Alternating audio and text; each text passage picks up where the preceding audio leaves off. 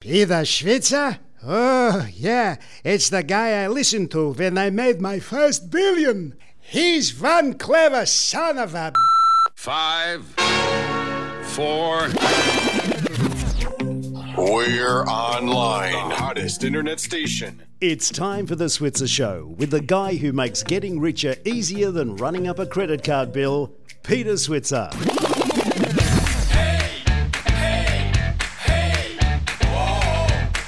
Well, hello and welcome to the Switzer Show. I'm Peter Switzer, and as always, well, not always, sometimes he, go, he goes away. My colleague Paul Rickard joins me at the desk. Hello, Paul. Good, thanks, Peter. Look, one of our guests today is going to be, uh, I think, talking about the cashless society. Hmm. I don't know if you realise, but um, banks are actually cutting out the number of ATMs they have. And You're uh, kidding.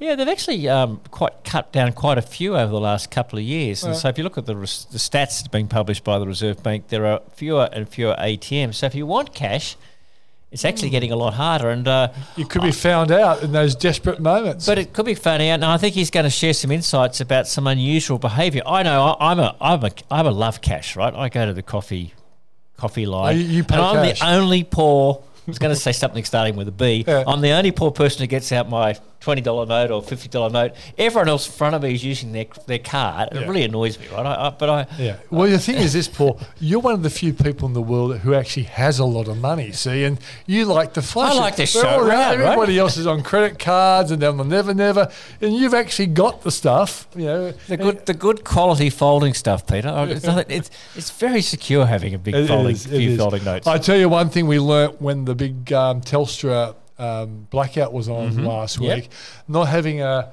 a pineapple, as they call it, inside your telephone uh, a case brought a lot of people undone. It's I was talking to someone on uh, Friday night who actually was in Woolworths at the time, and they actually went back to the old click clacks. Yeah, yeah, to do it out. apparently. But the staff member didn't know how to use it. Well, the old sliding one. yeah. Yeah.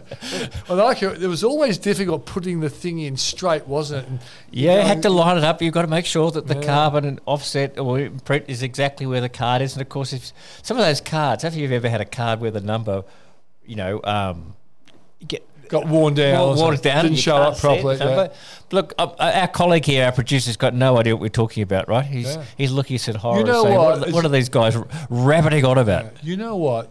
It seems to me that Woolies, it's nice that they had the risk management fallback position, but you know what they should have simply done? Got the, pho- the phone out and photographed, Yeah, probably right. photographed it. Yeah, that would have been a, a smarter idea. Well, maybe I should take over risk management at, at I think there's a new, a whole new career. Yeah. Uh, and look, you, you can keep this radio podcasting stuff as a side I'm job. Diversified. Yeah, Always diversified. diversified. All right, so we'll be talking to Peter P- Peter Vorster from um, Bankwest. He's the Executive General uh, Manager of Customer Solutions Insights at Bankwest. Then we're going to talk to a guy called Paul Spinks. Now, Paul is a paramedic. You know, we used to call them ambos in the old days, and I've been reading stories how a lot of ambos get belted up by drunks on Saturday night. It's becoming a very dangerous job, and Peter's, uh, Paul's going to talk to us about a um, mental health issues in the workplace and what we can do to actually help people get comfortable about talking about. But also, uh, Paul's a, a, motivational speaker on the on the business speaking circuit. So he's taken uh, his what he's learnt at the coalface being a paramedic. Yep. Had a few opportunities and grown that into a business in terms of working with a lot of big companies, I gather, Peter, Mm. in terms of what they need to be doing with their employees to make sure that uh, you know that they're well in inverted commas. I guess. exactly uh, right. And it affects productivity as well as happiness, and I think both those terms are linked: happy workforce, em- uh, productive workforce. And then finally, we talked to uh, on the subject of employees, a, a business called Employsure. Now, a lot of us who, when we go into business for ourselves, are often doing it without any safety nets Mm-hmm. whatsoever. Yeah, in the past, I've, I've recommended people join up with business associations, but people don't even think about that. Employsure basically is like a commercial version of that, and they can help people when it comes to the tricky issues of hiring, firing, dealing with a troublesome employee, and dealing, I guess, with an employee with even with mental uh, issues as well. And also, if you are on a contract, just making sure that you get uh, what you're entitled to. I think, uh, as we've known in the superannuation field, Peter, that uh, look, we'd like to say all employers do the right things, but sometimes Nope. There's a don't. minority that doesn't, and um, you know, we I think uh, organisations like this can help. Uh, obviously, work with employers to make sure they're looking Exactly after their staff and staff are getting what they're entitled to. Well, that's the show. So, without any further ado, let's welcome our first guest, Peter Vorster, who's the Executive General Manager, Customer Solutions Insights at Bankwest. And we'll find out that we're becoming a little bit unusual, I think, with our digital spending. Peter, thanks for joining us. Great being here. So, Peter, uh, Bankwest has new data released which shows that there's a unique trend in the spending habits of Australians. That's right. We've uh, been doing some research over a thousand people sitting on the East Coast to understand what people are spending money on and where their money comes from. It's given us some very interesting results. Okay, so once you um, work your way through it, Paul and I will react accordingly. Okay, so the research focused on three different areas over the last couple of months. The first one is who is spending money in which way? So it's the Gen Xers, the Gen Ys, and the baby boomers. And we started seeing a massive trend away from cash to more digital means. People using it for more things like music, weather, you know, banking services, all going digital. And that gave us a clear trend. Then we looked at the next trend to say, well, what are people actually doing and how does it socially impact them when they use digital apps? Because digital makes things more frictionless. So the more digital way you've got to pay, the easier it is for you to do business. The easier it is for you to pay people and receive money. And then the last bit of research that we did started showing a very interesting trend. And this trend was digital acceptance of payments is absolutely taking over the world. Cash is reducing significantly, except when it comes to people going out for social events like a drink at the pub or for a meal, which cash over indexed completely compared to any other means of payment. And, and Peter, why do you uh, think that is? Well, the research suggests that uh, in a social environment where people all get together for a fun time, when it gets to splitting the bill, it becomes a bit awkward to say, well, can I pay you via an app or can I show you how the app works or why don't you just ping me some money across to this particular app and then I will get the money and then I will pay on your behalf. It's just much easier to put cash on the table and say, no issue, here's my cash, done, set and forget. Th- th- There are those restaurants that don't like actually participating in bill splitting, isn't there? There is. Uh, obviously, there's a cost and complexity for the restaurant because it literally puts more friction into the transaction. Where any other transaction is tap and go, quick pin code, and you're out the restaurant. Now you have to say, well, who had what and who should I give a bill for? And it becomes very cumbersome. It's an interesting example, Peter, because most of the uh, when, when I see a lot of uh, promotion about sort of how you can pay and use apps to sort of get away get away from using cash and do things you know digitally. In many ca- cases, the application seems to be about how you can split a bill. But but what you're saying is socially, people don't like doing that, or at least maybe they're perhaps wary about giving away some of their personal data to their friends or acquaintances. Is that what you think is is part of it, or is it just uh, just something that's just taking a long time to catch on? Well, I think you hit on a couple of areas there. So definitely is cash dead everywhere else. I mean, Gen um, Y say that cash is already dead. I don't need it. And you say, okay, well, that's interesting, except when you do buy a drink. Now, one of the hypotheses is, which the research didn't explicitly call out to say that, well, if I pay with my card and I go have a drink with somebody, now there's a record of it somewhere else. Nothing of that has really come out for people saying, ah, yep, I definitely want to keep my data private so no one knows that I go for a punt at the pub every now and then. But what is interesting is that the process in which it takes to actually have a conversation around having to split the bill becomes sometimes a bit awkward. So socially acceptance to have that conversation is probably less than just saying, I just rip out cash, put cash on the table, and therefore no need to have the conversation in the first place. Is there any uh, history of um, consumers uh, becoming um, suspicious of leaving their card behind, you know, on a behind a counter at a bar, or seeing their card taken away by a hospitality staff member, and then bringing the card back?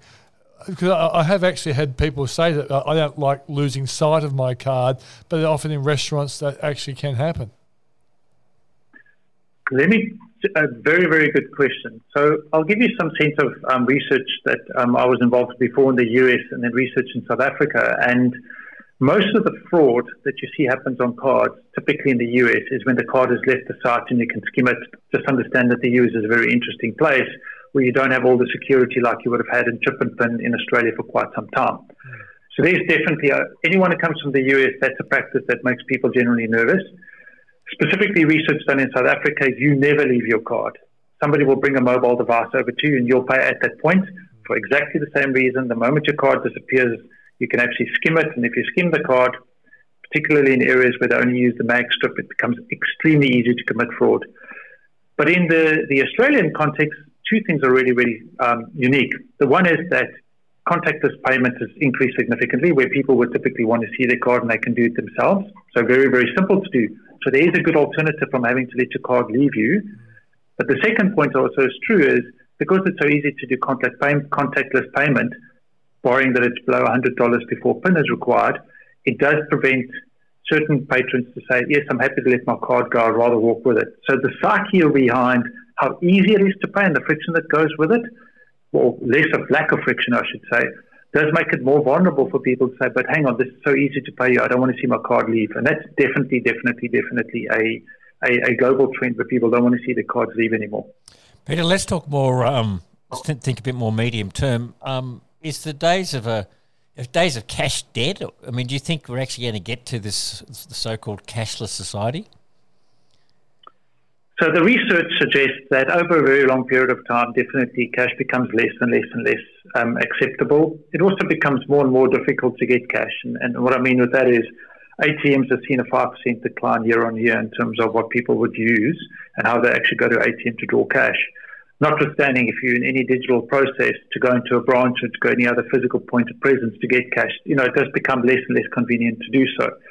But then there's still the baby boomers who would typically hold almost double the amount of cash in their wallet compared to the Gen Ys who would have half of that, just in case they need cash and just in case they want to pay for, for, for certain things. A different driver that we at Bankwest have particularly seen and also really playing into our future strategy is to say, well, the moment I see more of your transactions and the moment you don't, have cash, I can actually do things like spend tracking. I can help you set a budget, can do some analysis around your behaviors to say you could save more if you did certain things differently. The moment you go to cash, you start losing some of those capabilities of some of the apps and tools for budgeting that's available. So there's two drivers to it. The one is obviously convenience is now rife in Australia. You don't. There's very few places that I've come across that you need cash to pay where they don't accept anything else. In fact, in the last 12 months, I counted there was only one instance where I needed to pay cash for particular for for, for particular particular service. But secondly, is the more and more the digital applications and tools and goal setting tools and financial well-being tools that we develop, the more data you pump into those, the easier it becomes for them to be relevant to you. Uh, so, what is Bankwest doing to frame their future digital strategies? Well, I think the research was the key basis of understanding people's behaviors to, to really consider where do you build an enhancement to just the everyday banking solutions like goal setting. You know, we built the Halo Ring uh, particularly so that people could pay easier if they're cyclists or you go to the beach. You don't want to carry your wallet around. You can now just tap your ring and you can pay. We also looked at certain um, of our customer research points that said helping me to be financially savvy is really important. I think the bank has got a lot of my data, help me understand my behaviors better, add value to me that I don't have, or I can't work out myself as a consumer. And from that, we set up some goal setting and some spend tracking capabilities that's coming in the next couple of months to help a consumer understand the behaviors and say, hey, if I wanted to get to a different outcome, how does my spend behaviors need to change? Not like a big brother, really, but it's more focusing on what a customer would say. If you tell me something I didn't know about my behaviors that can benefit me, please, by all means, assist me to do so. Peter, thanks for joining us on the program. What have I told you that I could help give you peace of mind when it comes to investing in a volatile market? Well, I can and I will be at the Switzer Listed Investment Conference in Sydney, Melbourne, and Brisbane. It's coming up. And Paul Rickard, you'll be there as well. And we're going to do a master We class on going, investment. We're going to do an, an investment masterclass. So in the morning couple of sessions, Peter, we've got some fantastic uh, managers coming to tell us about uh, what they're doing in their products and what some of the opportunities are if you're looking to invest from, say, an income perspective or a growth perspective. And look, there are some really terrific um, products out there. But uh, in the afternoon session, we're going to do a masterclass where you and I are going to demonstrate just how brilliant we are, Peter. Well, let's hope we can pull that one off. But certainly we are going to you share. can demonstrate how brilliant you are, and I'll try to help you. So Well, yeah. Well, the, the, the bottom line is we are going to share the secrets of what we've learned over the years um, to invest wisely, productively, and safely. I think they're the three areas that we, we care about. Uh, And right, and, and, and look, let's make no bones about it, Peter. We don't get every investment right, and you and I know that. But it's, investing is about getting the probability working for you. Yeah. and it's about uh, you know, making sure that the investments match what you want in terms of their risk and growth profile, so that uh, you're you're not having sleepless nights. But if you wanted a bit of more risk taking, you take it. But it's about trying to get the portfolio to work so it delivers for you, and uh, you in that you know it's it's a it's, it's not unless it, it, it it's more art than science. But that said, I think there's you know you learn. We keep learning, and we're going to share some of the insights that we've gained over many years. Exactly. I, I guess I should ask this question, Paul. Is this a conversation or is it an ad? Well, it's an, it is a, bit of conversation- both, Peter. it's a but- conversational but, ad. But we were encouraged to have a conversation rather than to Yeah, it's a good idea.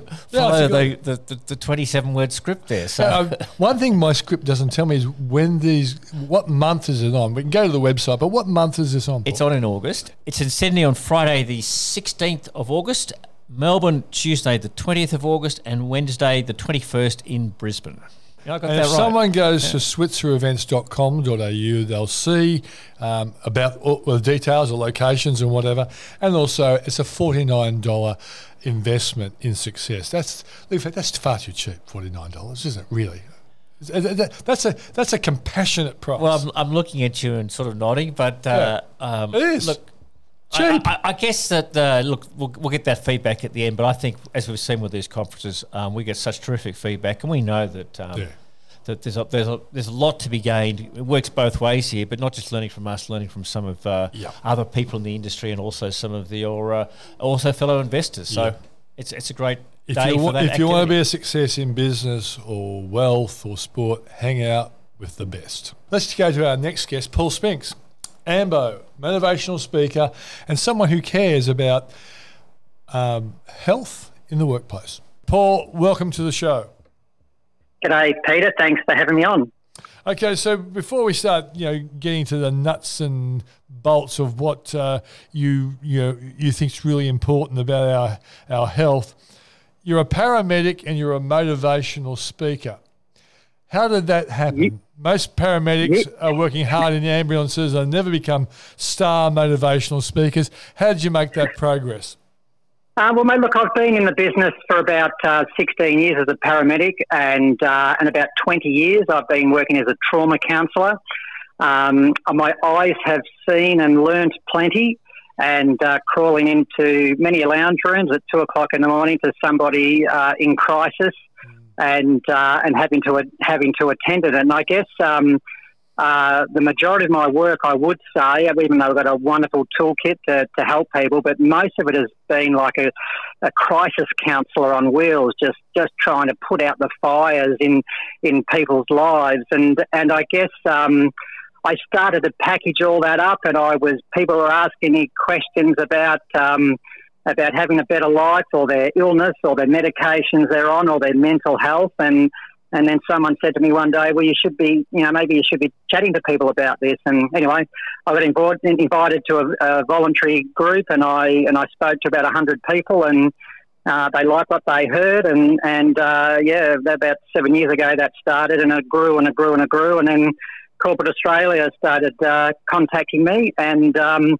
so I've been doing multinational companies ever since, uh, spreading the word of how do we um, you know, micromanage ourselves. Are we micromanaging ourselves well, or are we micromanaging ourselves sick? And I think corporate Australia uh, really responded uh, to that message, and they still are. Yeah, I know Tom O'Toole um, started his life, and of course, he's the famous Beechworth Baker. Baker.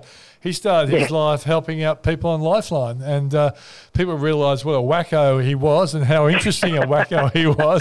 Uh, Yeah. And uh, he was actually helped by Lifeline himself because he, he nearly committed suicide after his wife shot through. And uh, yeah, I think there's a big a big demand for people like uh, yourself and Tom who've seen you know life from both sides and. Uh, it's a, a really important um, development, I think, to have people like you uh, talking to, to normal people. Paul? I think I, I think when you, um, especially uh, in paramedic world, and I still work as a paramedic now, but part time. But I, I, guess when you see the bottom line, which is um, you know when the when the backside falls out of life completely, and and you find yourself uh, in a bad mental way. We we have a country that saw sixty five thousand attempts on suicide last year.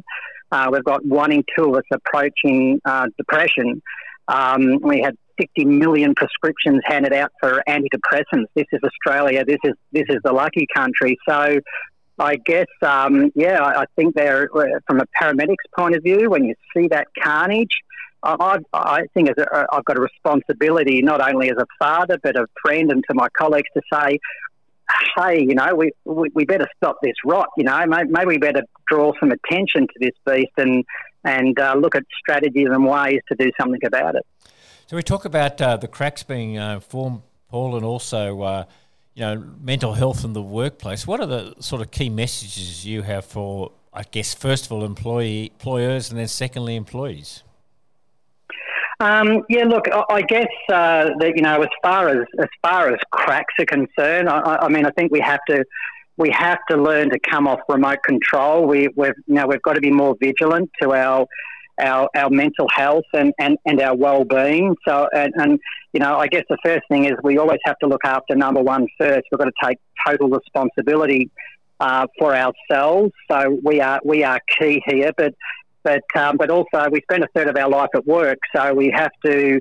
From, from our employees to employers to, to the managers, um, you know, I think we've all got a, a, a, big part to play in the area of mental health. And I guess as far as the cracks are concerned, I, I always say to people, just just watch out for the little fires that start. You know, like little cracks become big cracks. Maybe you've just started to get a little bit a little bit angry. Maybe you're not sleeping very well. Maybe you've, you know you've got issues at home with the kids or the wife, or you've you've got dramas with your boss at work. Um, but we but we just keep on going and going and jumping over these hurdles and moving on and thinking that I'm okay when, when we're not okay. And, and um, we've got these amazing little neurotransmitters in our head called serotonin and dopamine, and we start throwing up all the good chemicals.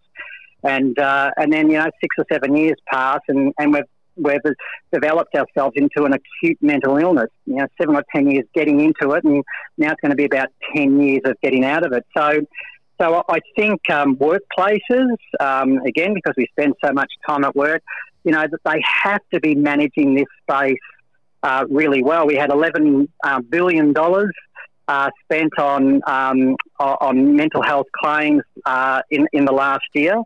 Um, and every dollar we we spend identifying, supporting, and case managing workers with mental health issues yields a, a 500% return for improved work output. So I think I think there's really big messages there to the workplace to say, okay, uh, what can we do? Let's identify the cracks, uh, and that's getting early. And, and, one of those big things is. Um, you know, we all big multinationals or most corporates have employee assistance programs. So we have our onboard counsellors that, that people can access, but they're used really poorly and they're taken up really poorly because we still have this stigma of, of getting help. So I think workplaces can be a lot more proactive in that area. They can be a lot more proactive with education. Managers uh, need to lead by example. If, if, if the managers aren't sort of putting their hand up to say, oh, I saw the counsellor this week, or I'm getting help with my mental health, or, or self disclosing, then how do you expect your workforce to respond? You know, like. Um, so is it, so, is it about but, sort of yeah. calling out for help? I mean, or do we have to, as, uh, you know, sort of take time out? Or, I mean, it, what, what are obviously, what, what are the. the yeah, how do you change this a- yeah. attitude? How do you change his yeah. mental health in the workplace? Well, yeah, well, and also, I think there's two aspects to it. How do you change the fact that a lot of blokes in particular won't fess up that there's something wrong? And secondly, what do bosses have to do to get people feeling comfortable about saying, hey, I know I'm a great employee, but at the moment my my wife and I are having terrible problems. I'm I'm bringing bringing this to work, and I'm drinking a lot more at night because I'm trying to self medicate. How do you get that yeah. openness of conversation happening? Because at the moment, I think most people bury these sort of conversations. Yeah, well, look, I've got a couple of sort of live examples on that. Um, uh, you know, like I did some, I did some work with BHP several years ago, and um, and I was I was brought into one of their what they call their safe start meetings where they all get together and talk about the day and safety and, and have a bit of a chat about how the day is going to unfold. And and I came in and I spoke about I spoke about wellness and and their lives and their families and connecting and how we keep ourselves mentally well. And and I guess um, the takeaway point from that is uh, in this case, the BHP was, you know, we've got our we've got our safe start meetings, and all we talk about is stats and figures and accidents and things like that. But but can we have a different conversation? Can we can we start the day differently? Can the can the executive or the, the supervisor that's um, that, that's opening the day can they can they sit there and just say, hey guys, before we start today, can we just take a few breaths and just breathe? Um, can, you know, how did anybody got any stories about how we connected with our families So I think we've got to humanise um, ourselves more. I guess is one of the, the key strategies here. The managers have to self-disclose. If you if you're not prepared to talk about yourself and your own vulnerabilities, how do you expect your workforce uh, to, to open up and, and, talk about it. So, and, and, the other tremendous example I have is I've got a mate who's an, um, an airline pilot here in this country. He's a captain, and he's also a he's also a yoga part time yoga teacher. And of course, um, pilots do their their fairly uh, uh, pre-flight briefing to all their crew before they get flying. What's the weather? What's the emergencies? What are we going to do? And you know they've heard that story a thousand times over. But Cameron gets all his crew together and he does his pre-flight brief and he and he talks about he says, "Guys, I just want you to breathe." And then he talks about that, like I'm talking about BHP. Talks about connection. Anybody getting stories to share and and as a result, everybody started wanting to fly with Cameron, and uh, and the, the airline business is sitting there saying, "Well, hang on, maybe there's a message uh, in what Cameron does here." So I just think we've got to get better. Uh, we've lost the of connection, uh, Peter. You know, I just think we've got to get we've got to get better, and we've got to come back to our our, our grassroots here. I like the idea of this self disclosure, but you also mentioned um, we've got to humanise a little bit, which I guess means uh, just uh, take some time and talk about us as people. I mean, are there any sort of uh, you know easy ways or, or, tips that you can recommend that uh, you know managers should employ there? And, and, by the way, Paul, this is coming from a, a Paul Rickard who really does need to humanise and and break down the barriers of his highly successful approach to. you know, analysing numbers and stuff like that. So we're, we're both interested in your answer here. Yeah, well, look, I, I, again, I just kind of like using actual examples, but um, the self disclosure as a trauma counsellor in my private practice, I know if I want to get people to connect and trust and listen and follow me, all of all of I have to do is self disclose. Um, I just got to talk about my, and we've all got traumas in our lives, let's face it. So I can I can talk about stuff. And the moment I do that, I, I humanise myself and I invite people to come in. If I can use another example, I did a job with Stanwell Energy uh, here in Queensland. And um, and uh, I, before I got let loose on two and a half thousand employees to have a chat to them, I had to deliver to the to the executive board, and the CEO sat in my twelve o'clock position. And after I finished, he put his head in his hands, and I thought, "I've got to totally buggered this up." And uh, he came up to me and said, mate, he said, you got me thinking about my life, my wife, my family, my, you know, this and that. And, and then I went out into the field to, uh, to Kingaroy Power Station, wherever I ended up. And um, and the CEO was on site. And he said, "Mate, before, before you talk to my people, he said, I just like to talk to them." Now, this is a man who's a statistician, talks about figures, and sort of, you know, uh, you know, does all the hard uh, business chat, yeah. and um, and he sat in front of 200 people, and he and he just suddenly talked about. He didn't talk about any facts or figures. He talked about the need to look after ourselves. He talked about his family. He talked about an alcoholic uh, brother. He talked about his vulnerabilities, and you could have heard a pin drop on the mm. floor. And I think I think right there and then he we we and he just turned and said, "Thanks, mate, off you go." I think right there and then we we started to change the culture of you know maybe how we could go about business and do business differently. If you if you get if you get a couple of hundred managers, or if you get a hundred managers, well, sorry, you, I'm talking about staff too, but let's say you get 20, 30 managers in a room and you talk about, um, you know, guys, anybody anybody seen a counsellor or psychologist in the last uh, month or, or seen their onboard counsellor, nobody will put their hand up. Mm. So the next question is, was anybody seen a, a counsellor but too afraid to tell me? But and everyone laughed because the answer is probably yes. And I said, it doesn't this herein lie the problem that you are the managers, you are the leaders. You know, we can lecture to the cows come home about how to do things at work and be right, but at the end of the day, the people are just watching us. So so humanisation to me um, is is the power tool, and I like I would be a couple of hours conversation to talk about hows and whys and strategies, but um, I guess we've just got to use our human instincts here and say, well, yeah, how do I? How do I start to reconnect? How do I gain the trust of people? And of course, paramedics do this all day long. We've got someone in the back with us for, for an hour or two hours at, at, at their house, and, and I, I have to gain their, their trust uh, in me, and, and my power tool is humanisation. Yeah. And, and if it can work for me, it can work in the workplace. All right, Paul, um, there is a website. Is it the wakeupcall.me? Uh, yeah, the wakeupcall.me is to my website. There's yeah. a whole um, stack of information and some radio interviews and podcasts and yep. thoughts and thinking. So yeah, that's that's where okay. you'll find is, me. Is there any truth in the rumor that Premier Palaszczuk's got you uh, psyching up the whole state after losing the state of origin last week? yes, yes. Well, you're, you're in bad uh, after winning for so long, mate. You must. The whole state must be in shock. well, there's that wonderful humanisation thing coming, isn't it? You know, just let it go. Paul Spinks, thanks for joining us on the Switzer program.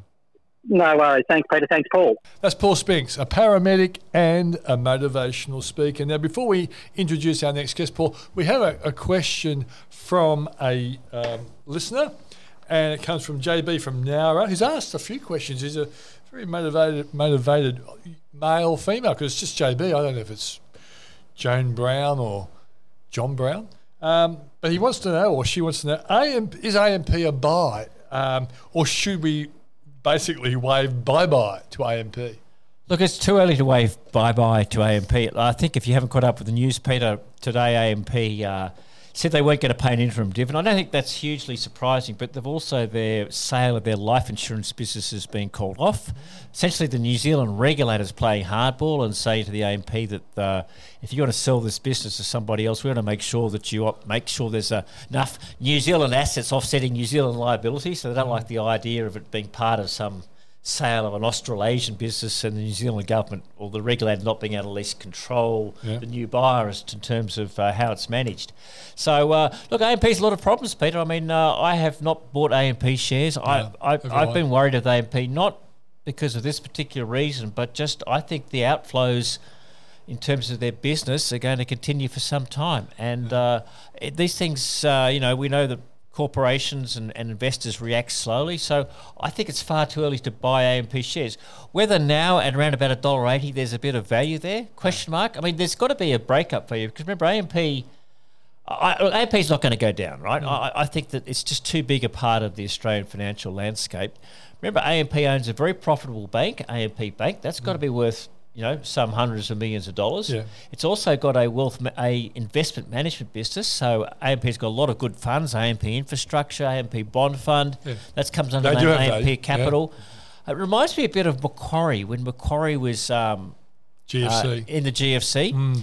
And people was talking, speculating about Macquarie, and a lot of sort of very sage people said, look, the breakup value is X. Mm. And once it gets below breakup value, this is when Macquarie got down to trading about $16. Today it's trading at 120 $425. And well may they keep And they've paid huge that. dividends since then. I mean, so there has got to be a breakup value for AMP, and I think um, it must be getting close. So I, I think I uh, I'm almost almost sort of in the space of talking to you, Peter, thinking it's almost time to have a look at. But it's going to for it's a speculation. As a turnaround, it's, it's no longer the, the safe dividend play yeah. it used to be. And, and if you have investments with AMP, I don't think you're anything to worry about. But no. uh, I think it's still it's, it's an under pressure company, Peter. Yeah. And uh, as we know, bad news tends to sort of feed on itself a little bit. But Paul, when they did this insurance deal, a lot of people said, "Oh, this is a bad deal," you know, and the share price went down. That's on, right. On, didn't That's go right. up. So you, you, kind of think, well, shouldn't there be a bit of a revision? Or if they're not going to sell it and they're stuck with it,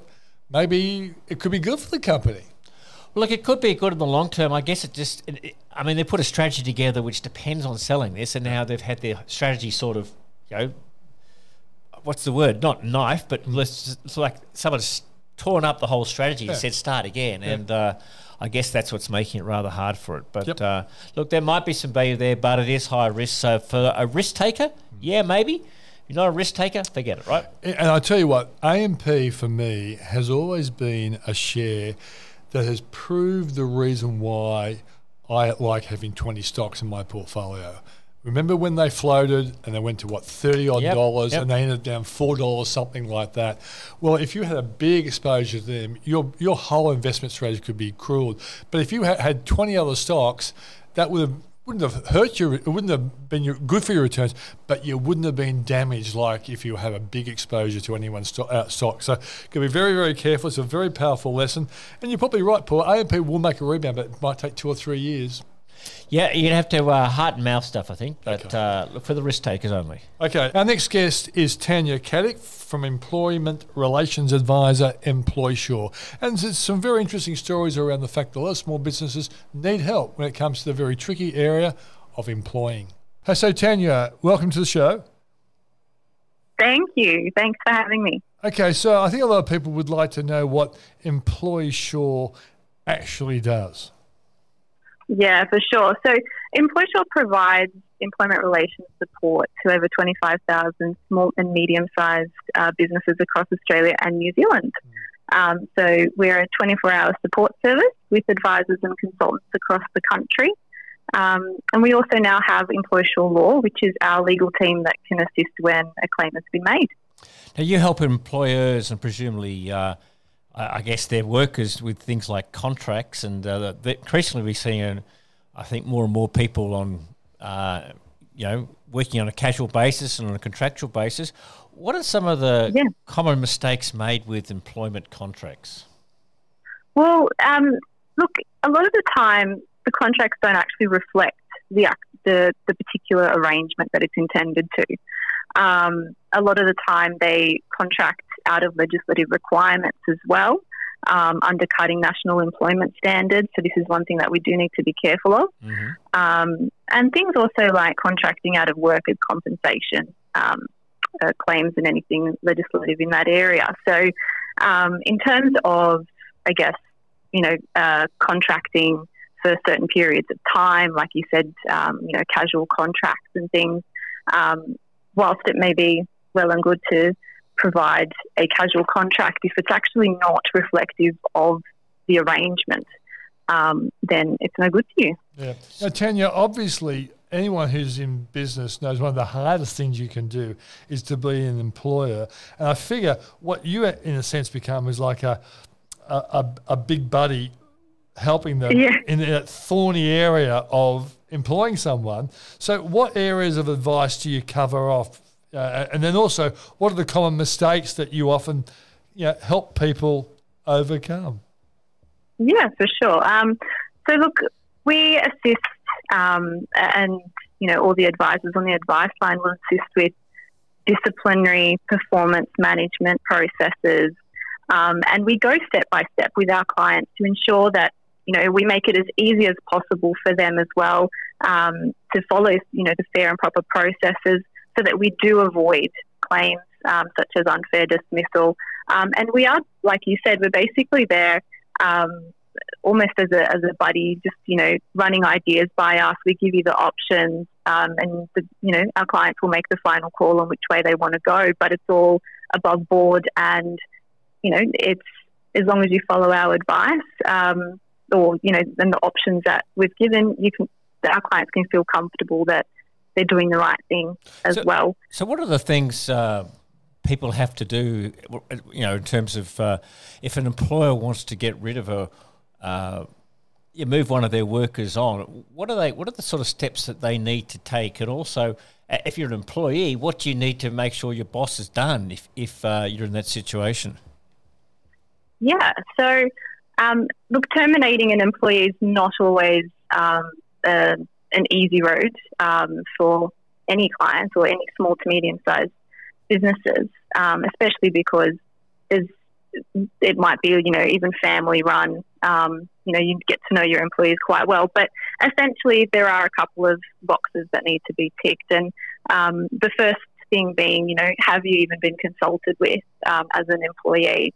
Do you know what the issues are that your employer is saying um, have, you know, um, come up? And, and So, so when you mean terminate. does that mean like giving someone a, a warning, or is that what you? Um, yeah, so I, I mean more so being given an opportunity to respond. Right. Okay. So before, even before that written warning has been given, um, because that written warning, if it's been given without um, the employee's knowledge of what's coming, um, you know, this this might be considered as jumping a step um, and not be in line with what would be considered fair and reasonable. Okay, so I guess you know people employ people and they're really comfortable with their employees, and they probably don't ever think about looking at their contracts again. So, how often should someone review an employer's contract? Um, look, there, really, there's no magic number, but essentially, you know, when you get the opportunity to review, um, you know, we'll do performance appraisals. That's you know that's the best time to even look re- relook um, over these contracts to make sure that they're reflective of um, the type of arrangement and the positions held. Um, you know, the new financial year would be a, a you know a tick box for some of our clients. Use that opportunity to go through the contracts um, that they have. It could be though that there are there are set time frames on the contracts as well. So things that are fixed term and you need to revise exactly what you want to be doing moving forward before those fixed terms come to an end as well. So they're um, you know they're a natural, I guess, um, checkbox for our clients. So, Tanja, uh, I've often said that verbal contracts aren't worth the hot air they're written on, um, or not, or not written on. But can, can verbal contracts be, you know, you know, useful and legal and actionable?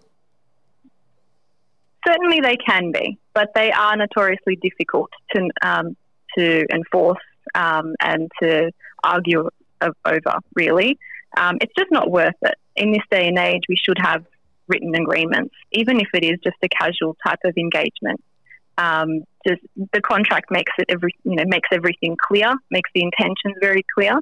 Um, but also, even when we're considering, um, and this comes up, up a lot with our clients, um, considering how we want to pay someone, if we're paying, paying at a flat rate, but you know this wasn't part of the agreement, they weren't aware potentially, um, they were under the impression it was going to be something different. We need to really, you know, revisit that and say exactly what what it is that we're intending to cover in this flat rate, um, because offsetting is not going to be something that is, is spoken about more often than not. So, um, and offsetting, I mean, in terms of you know overpayments and underpayments um, throughout the course of employment. So, Tanja, just to uh, conclude, uh, what are some of the ways that people can learn from uh, uh? What do you? Uh, how can you help uh, various um, small businesses out there? Yeah, so we we absolutely have our newsletters. Um, we've got a Better Business podcast, um, e-guides that are downloadable to help get businesses um, on the right track and to know exactly where to look um, for their obligations with their employees. And, and what is the website, um, Tanja? Employsure.com.au. That's easy. Tanja, thanks for joining us on the show. Thank you so much. Well, that's the show for today. Thanks for joining us. Paul, what did you learn today that makes you a better person for listening and participating Well, in the show? I think, as you reminded me a bit earlier, Peter, uh, being a bit more humanistic, uh, is that, if that's the right word. Yes. Uh, I I'll learned run with that. Yeah, I'll run with that. And uh, of course, uh, employers, you know, check out those contracts and uh, don't be afraid to get some help because being in small business and employing staff, it's hard work. We we know that, Peter. Yeah. And uh, sometimes you need to get the right advice from the right people. Yeah, precisely. Well, that's what our show is about trying to find the right people with the right advice. That's the show. Thanks for joining us. Quitting time! Quitting time!